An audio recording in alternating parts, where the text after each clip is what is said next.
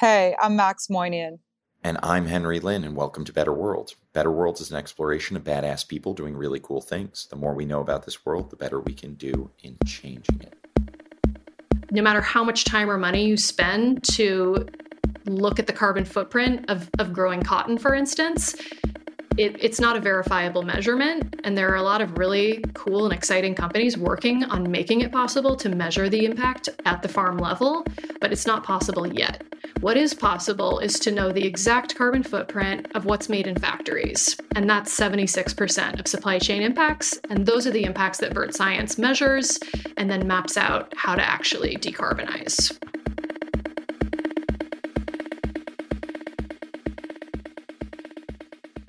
Max, I have been remiss, horribly remiss. I would like to take a moment to acknowledge the incredible work that Future Earth has been doing with over 415,000 followers on the internet. The foundation has Aw, educated sweetie. many millions of people, and we have not taken a step back to appreciate all of the things from Good News Tuesday to Meet the Creators um, to some of your most recent partnerships. And your growth has been incredible. I wanted to acknowledge that you've been an absolute light in the climate space, and we're all incredibly grateful for you. Thank you for your work, Max. Henry, our friendship started out with a message like this out of nowhere. And I screenshotted it and I sent it to someone. I was just like, what's his story? Who's that guy? And what's he on? And that's how Oh. our friendship started. So I appreciate that. Thank you. I can assure you that this was not sponsored by psilocybin, okay? And we can get back to the real problem at hand, which is fashion. All right? The fashion industry is one of the greatest wasters on the planet, Max. Go off, Max. Go off. And and the thing about fashion is I like to just wear it more than I like to talk about it. So we're changing that today because I found something that actually spoke to me because it wasn't greenwashing, it wasn't a little baby step fix. It wasn't like it actually is addressing the fashion problem in a really meaningful way. And it's nerdy and technical on one end and really sexy and cool on the other. It's all the things in one. So I am very excited to speak with Haley Boyd of Vert Science, which helps fashion brands make climate positive clothing without offsets. Welcome to the podcast, Haley. Thank you so much for having me. Can you just start us off with like I gave the tiniest teaser. Tell us a little bit more about what it is, what's your mission statement and I know you haven't exactly launched yet, so what your timeline looks like. Yeah, we've kind of been working in stealth mode with some pilot partners over the past year, but we are ready to kind of come out of the woodwork and, and share everything that we're building. And so I'm really excited for this to kind of be my first time sharing everything. Um, we are basically on a mission to help fashion brands literally opt into decarbonization. We want it to be possible for any brand of any size, of any level of sustainability to say, I want to get on track to decarbonize. I want to know my exact carbon footprint and start taking measurable steps to get to net zero. And the fashion industry has the technology and the know how to get kind of 80 to 90% of the way to decarbonization. Um, and so we need to start taking those steps. And so Vert Science's role is to help make that happen. And we do that kind of in two parts. The first is to turn their factories into smart buildings so that we can tell fashion brands the exact carbon footprint of everything that they make inside a factory. And then the second step is for the fashion brand to use Vert Science software um, to plan out how they're going to reduce the carbon footprint of every product that they make step by step. Um, and we can kind of dive into what what those steps look like. And what was the itch that you were scratching when you decided, when you had that aha moment of like, this is what I'm going to do? Because you you work in fashion before this, correct? Yes, I owned a fashion brand, um, a shoe company for about 10 years. And a little over five years ago, um, sustainability really became much more of a talking point in the fashion industry. And I think all of a sudden it was more than just like Patagonia and Stella McCartney that were quote unquote sustainable brands. It was something that there was a lot of interest in and a lot of buzz around. And I think at that point, and we're still kind of in, at a point where people don't totally understand what that means. It's kind of a dirty word. It's too vague. It's honestly not one that that I I, I use very much. Um, but when sustainability became kind of a thing in fashion, I became really interested and curious to know exactly where my products came from, how they were made, and what are all the environmental impacts that happen across the supply chain when people are owning products and when they eventually dispose of them. Um, and so, kind of diving in and just getting interested in sustainability was sort of step one for me. And I, I really went down the rabbit hole and learned about everything from like regenerative agriculture to polymer chemistry, compostability, biodegradability. Um, I, I was just so curious. And I read articles and listened to podcasts. And when I heard someone interesting being interviewed, I would just like blindly email them or DM them on Instagram and be like, Do you have 20 minutes? I have a lot of questions for you and people were so generous and i'd wind up having this like three hour phone call with someone with a phd in green chemistry about you know biodegradability. And i was just sort of fascinated um, and i realized at a certain point i'm spending all of my time researching about climate change. And one of the things that i learned about in that time was that we don't actually measure the carbon footprint of almost anything we're estimating carbon. And when you estimate carbon, the margin of error generally is, is pretty significant.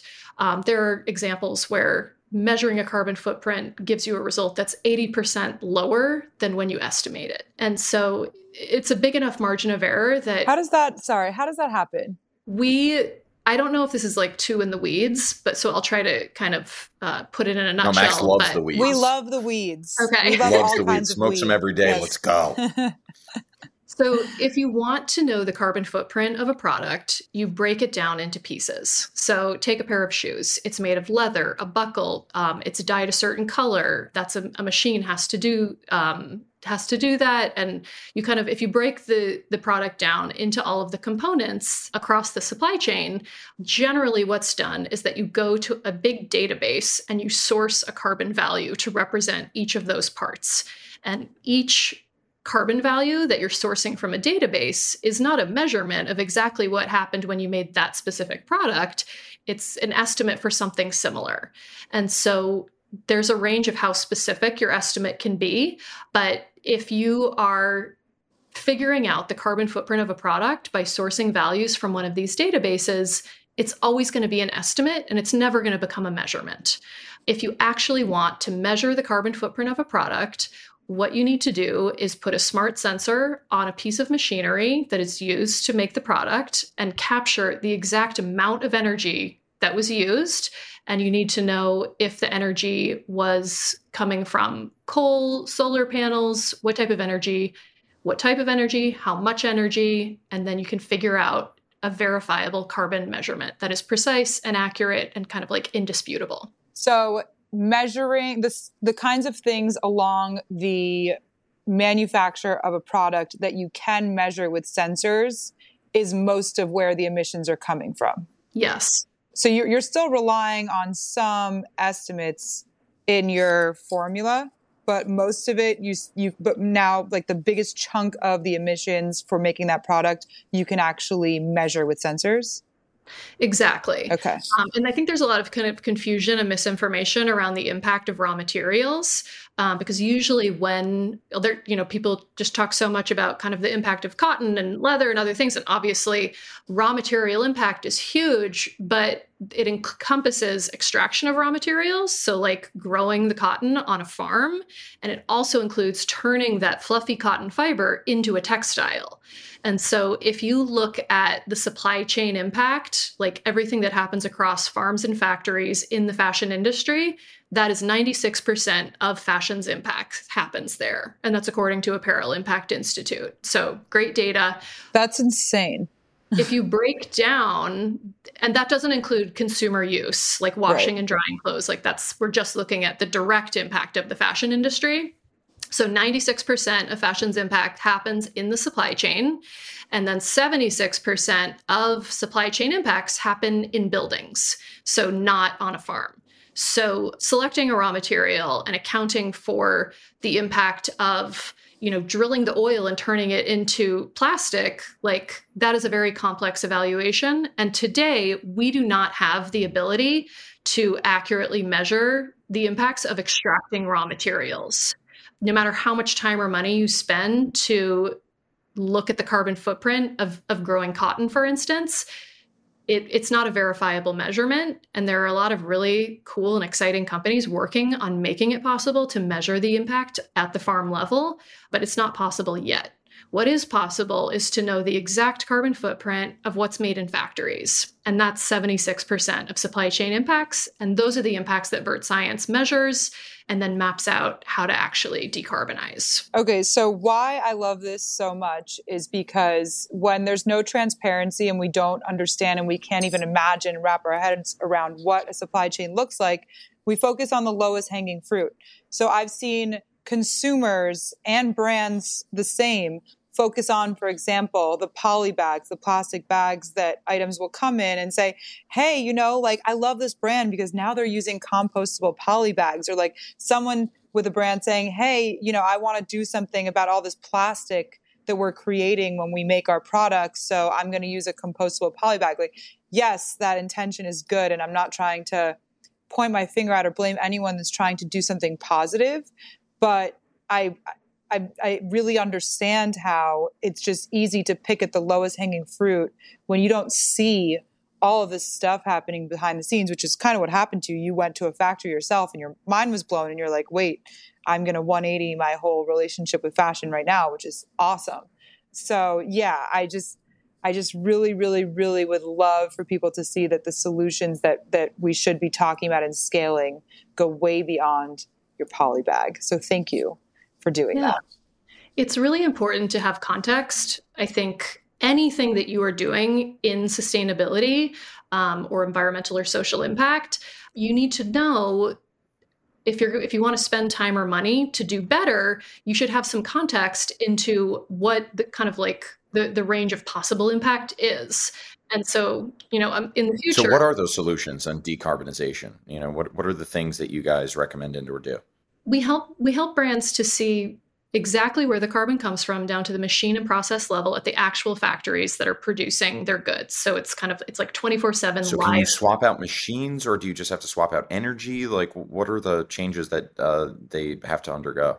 It's both of those things. And if you were to draft a decarbonization roadmap for a factory it's mostly a list of infrastructure that needs to be purchased. So you're going to need to buy solar panels and a new boiler and different machinery and all of these things that cost money. Um, and so what we do is build software where a fashion brand can see the exact carbon footprint of their products with data that's streaming directly out of the factories they're actually working with. And then they see the carbon footprint today, that's their baseline. And then they're able to look at this menu of climate solutions, which is actionable steps and investments that can be made to reduce the carbon footprint. And they can, and every factory is different. Putting a new boiler into some factories reduces the impact by 10%, and at others, it's 30 or 40%. And so what brands can do is say, I want to forecast the impact of my product if our factory has this new boiler and maybe they have that new boiler in five years so you're going to know five years out if this investment is made it's going to reduce the impact of everything we make at this factory by 20% and then when a fact when a brand is starting to kind of put together a climate target and by the way more than a third of major fashion brands have public climate targets through sbti which is kind of like the gold standard in establishing a climate target. What is sbti science based targets initiative. And so, what, if you're a brand and you're really serious about reducing your carbon footprint, you can draft a roadmap um, and you can kind of share the details through SBTI and say something like, we're going to reduce the carbon footprint of our, our entire company by 50% by 2035. And then, in order to have that that climate target listed on the SBTI website and this is all publicly available. You can go and kind of browse and see which which companies that you're kind of a fan of or familiar with are are involved. If you're a company that wants to set a public climate target through SBTI, you need to do a lot of work to figure out how you're going to meet that target. And so it's, you know, it's a standard that I think you can trust and when you see that a brand chooses to to declare their target through SBTI, they're pretty serious about it. Okay, wow.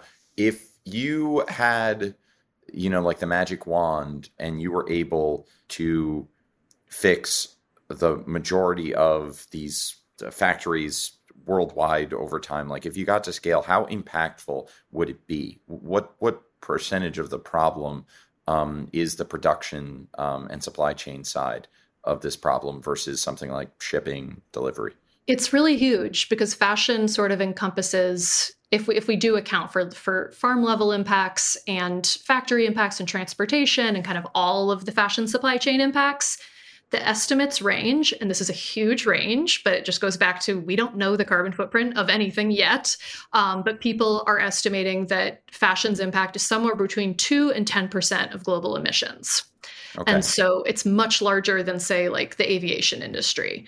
So it's really significant. Um, I think sometimes people hear fashion and just kind of like tune out and say, oh, it's fluff, it's not serious. But it is a very kind of huge and influential industry that spans, you know. Know, but they're killing the planet and their supply chains and labor practices aren't great. And, you know, like you, you found the audience who agrees with you there for sure and who's at, at least woke to that. Is it more profitable for them to decarbonize? Does it become more efficient? Does it have additional other upsides?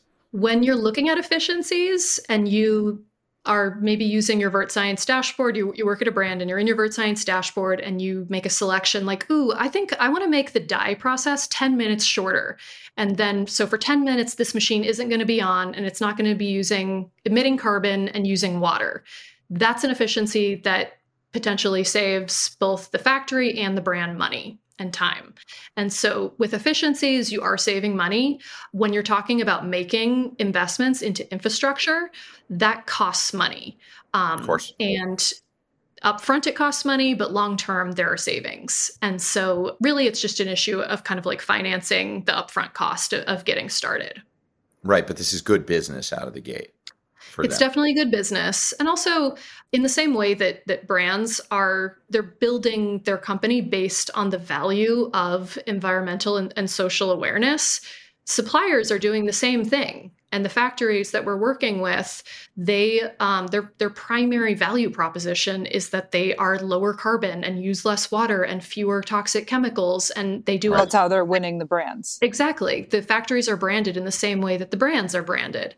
And so they really care about this stuff. And it's just really nice to see that how many companies out there are making these investments and the bottom line always matters and is so important, but that's not the only reason that right. brands and factories are are kind of taking the plunge on these things. They really care. I'm curious about the dynamic between brands and factories and vert science because the brands don't necessarily own the factories that they're working with, and then the recommendations that you have all involve big investments um, in the factories. So, how does that play out? Are they splitting the costs? Who's paying for it? It's a great question. And one of the things that makes it possible for Vert Science to exist is that brands typically do not own their factories. They work with third parties, and an apparel factory can work with anywhere between 100 to thousands of fashion brands. And so we see this really exciting opportunity to actually crowdfund the infrastructure that will mm. power this low carbon fashion supply chain. And so we're still kind of sorting out exactly how this will happen. Um, right now, we're building out the, the first version of our software that enables brands to stream live carbon data from factories and map out um, step by step how they'll reduce carbon. The next thing that we'll be tackling is okay, we've mapped out all the steps that need to be taken, and we know exactly how much carbon is going to be reduced when each investment is made. Who's going to pay for this stuff? How do we share the cost? And, and how do we move the ball forward? And I'm sure this is going to be a combination of grant funding that comes in different parts of the world. Um, and part of it probably will be brands actually crowdfunding and sharing the cost of the investments a lot of brands that are committed to, to being more sustainable or lower impact are offsetting. And so they are estimating their carbon footprint and then investing in reforestation and carbon capture and projects that eliminate or avoid that the same amount of carbon as their company emits um, from winding up in the atmosphere but they're investing in stuff that isn't directly connected to their business and there's this new idea called insets where a company instead insets. Of, I haven't heard this one yet. Yeah.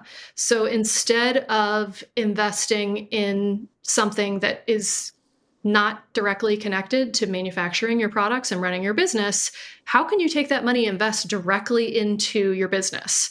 And so I I hope that the idea of insetting gains momentum and brands become interested in shifting their offset budget over to investments that go directly into their supply chain and that will then compound year over year and they can track and verify exactly what what the result of that investment is. That makes good sense. No matter how much you invest in offsets you're never going to we're not decarbonizing fashion by making those investments unfortunately. And there's probably going to be somewhere around 10% of the fashion industry's impact that we can't decarbonize. And so then we are going to need to find some really good quality offsets. But i think we need to start by like turning off the tap and addressing the actual carbon footprint of um, a fashion company. And by the way, I think fashion brands need to give themselves a little bit more credit when they're thinking about carbon and their ability to reduce it and really focus on their own business. That's what they know. Yes. Um, instead of trying to learn about, oh, well, how are we going to protect the Amazon? Like that, you don't know about that right. probably. and you certainly know a lot more about your own supply chain than you do about protecting the Amazon, which I definitely think we should protect the Amazon, but I think that fashion brands should stick to what they know and, and whatever sector you're in, decarbonize your sector. Don't try to decarbonize other stuff. That's so well said. I get so frustrated when someone with like so much agency and expertise and skills uh, gets all fixated on like figuring out how to recycle properly or something, for example, and asks me that question rather than realizing how much agency they have within their expertise. So I feel that 100%. I, I think people in the fashion space, it's understandable why they fall into offsets because the second they sort of like take the trash can and dump it in the middle of the room and like analyze how big the problem is, it's it's really overwhelming to know what to do about it. So having a tool making it easy for them. You know, not everyone's like you and going to get super curious and and and go into the weeds and they just want a solution that that makes things easy for them that they can plug and play into. So when when you are hit with that like moment of anxiety of oh my god this is a big problem um, coming in with a solution is just also so key. It's a great point and whatever we come up with if it's going to be adopted across an industry it needs to be turnkey. It needs to be affordable. It needs to be something that everybody everybody who wants to do it they need to be able to pull the trigger and do it. And so that is something that we definitely are are thinking about when when we're building vert science. If we need too much of a brand's time for instance if it's 30 hours of legwork to get set up which it is for a lot of carbon accounting um, platforms that is a that's a roadblock for a brand and a lot right. of companies don't they either don't have that time or they don't want to spend that time. So how can we just like eliminate that and make it easy to sign up? So how many brands do you have that you're working with currently? We are currently doing a pilot with Reformation, and we're in the process of signing up um, our next five or 10 brands. Amazing. And where are those production facilities located for those brands? We are right now exclusively in Turkey. And so we're working with cut and sew factories, dye houses, mills, kind of a range of, of factories and a range of sizes of factories and a range of sustainability levels. So it's been really interesting to see what, what the roadmap looks like based on the starting point of, of each of these suppliers. But you have to go worldwide, presumably, to you know every factory everywhere. Absolutely. We're just trying as we're a young startup and so we're trying to kind of uh, keep keep everything as close as we can um, geographically. Um, so we'll be kind of moving throughout Europe, um, but we're we're talking to partners all over the world in, in Brazil, in Australia, um, and also in the US. I'm so happy to see that the appetite for these things is rapidly growing and there are so many brands that are ready for this step. But I'm wondering, I still think there are so many that aren't. So when you're talking to a brand, how do you sort of gut check that they're willing to put in the work to really make a difference? We, um, at this point, are really kind of almost inviting specific brands that we really want to work with um, to be a part of, of Vert Science. And so we're targeting brands that are either seriously interested in reducing their impact and, and ready to to spend some money and, and and really get get going with it or we're talking to brands that you know have already been managing their carbon for many years um, have used all the tools that are available are dissatisfied and they're looking for something else. And so we can learn a lot from from brands that have kind of tried everything that's out there and they're still looking for something different. They they have a lot of kind of wisdom that they bring to the table. And so the brands that we are working with come from one of those two camps. But the thing that is uh, kind of consistent across the board and kind of a requirement for working with us at this stage is that a brand has found suppliers and kind of done the work to to figure out which factories they they want to be working with. The thing i think something that a lot of people are not aware of is that there aren't sourcing decisions today that enable you to decarbonize. We are working with and in talks with the most sustainable brands in the industry and they don't have they haven't gotten anywhere near net zero and they're working with the best suppliers out there. And so i think we all need to understand that even the best of the best have have a long way to go. And so what we're doing right now is kind of working with the best of the best with with brands and factories um, and figuring out how do they get to net zero and then we'll continue to kind of like open up to to kind of more beginner level sustainability as well kind of like as we grow. And when you say sourcing can you just uh, paint that picture a little bit better Sure. So, like, if you work at a fashion brand and there are products in development, let's say you have a t shirt line coming out, you need to source where all of the components of the shirt are going to come from and be made. So, you're going to basically pick farms and factories that make the product. That's sourcing. You can find regenerative cotton farms to reduce the impact of, of cotton, and you can find um, incredible fabric mills and dye houses that have already invested in energy efficient machinery and are taking exciting steps to recycle water and, and do all kinds of things. But finding great partners is a really important step in any fashion brand's kind of journey to becoming more sustainable and eventually reaching net zero. And we, since it's it's a big investment for Vert Science to turn a factory into a smart building. And so when we take the step and make that investment, we ideally want the brand that brought us that factory to be able to use the data that we are going to be making available for many years to come.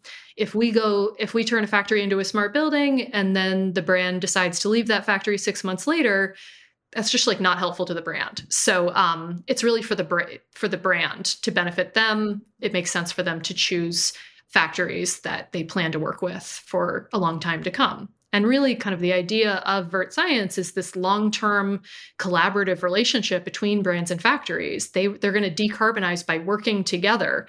Um, and so this idea of like hopping around from supplier to supplier, like oh, I found someone that's slightly lower impact. I'm going to move to that factory. That that reduces the impact of of your brand's impact, but it doesn't reduce the impact of the industry. And so I think if we're going to decarbonize the fashion industry, all of the suppliers in the fashion industry need to decarbonize. I like what you're saying because it speaks to investing not just in this tech, but also investing in people and a place. Because uh, I'm just imagining, let's say there's a factory in Turkey that's making denim and the only world in which the people that work in that factory know is that in order to in order to support themselves, in order to make money, they have to be, for example, dyeing denim and polluting their local water. And and there's no other kind of way. But then if you come in and say, hey, we can do this differently and we can actually clean up and stop polluting your the people that live here and the land itself with what we're doing and make that kind of long-term investment it's just an all-around win. And i think that's really beautiful. It really is. Yeah. I'm glad that you brought that up also because generally when there are sustainability initiatives or software being built in the fashion industry and something that i get asked all the time is how are you going to convince the factories to do it? Mm-hmm. and or how are you going to force the factory to do it almost? is is the tone. And i think we really need to reframe the way that we're thinking about mm-hmm. the role of the factory. The factories hold all the cards. They um, they have the ability to actually make the decisions that will decarbonize the industry. They're so important, and the ones we're working with are incredibly knowledgeable and have done so much to move the ball forward already. So we we want to say, hey, factory, you're actually the hero here and the decision maker, and you hold the cards and we actually want to give you something that is as valuable and we want you we want the factory to benefit as much as the brand from joining Vert Science.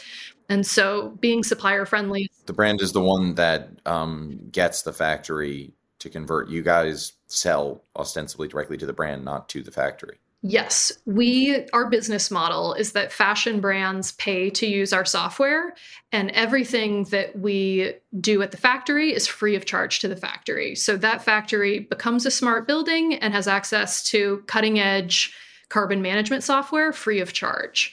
And we when our are intention we lobbying for subsidies? Let's go. Mm-hmm. Yes. Give me that government money. Right? Take it from the oil industry. We want we want the factory when they learn about vert science to be like, oh my god, I want to do that. And we it would be great if like we we no longer even needed the introduction through an influential brand that works with the factory in order to Right. get their attention. Um, so we're really we're just uh, anytime that we're able to add value to a factory, we definitely do it. I love all of this. I, I have nothing. I have no, I'm- I have nothing right now. Good. Max is blissed out. We accomplished our goal, everybody. Great work, team. Great work.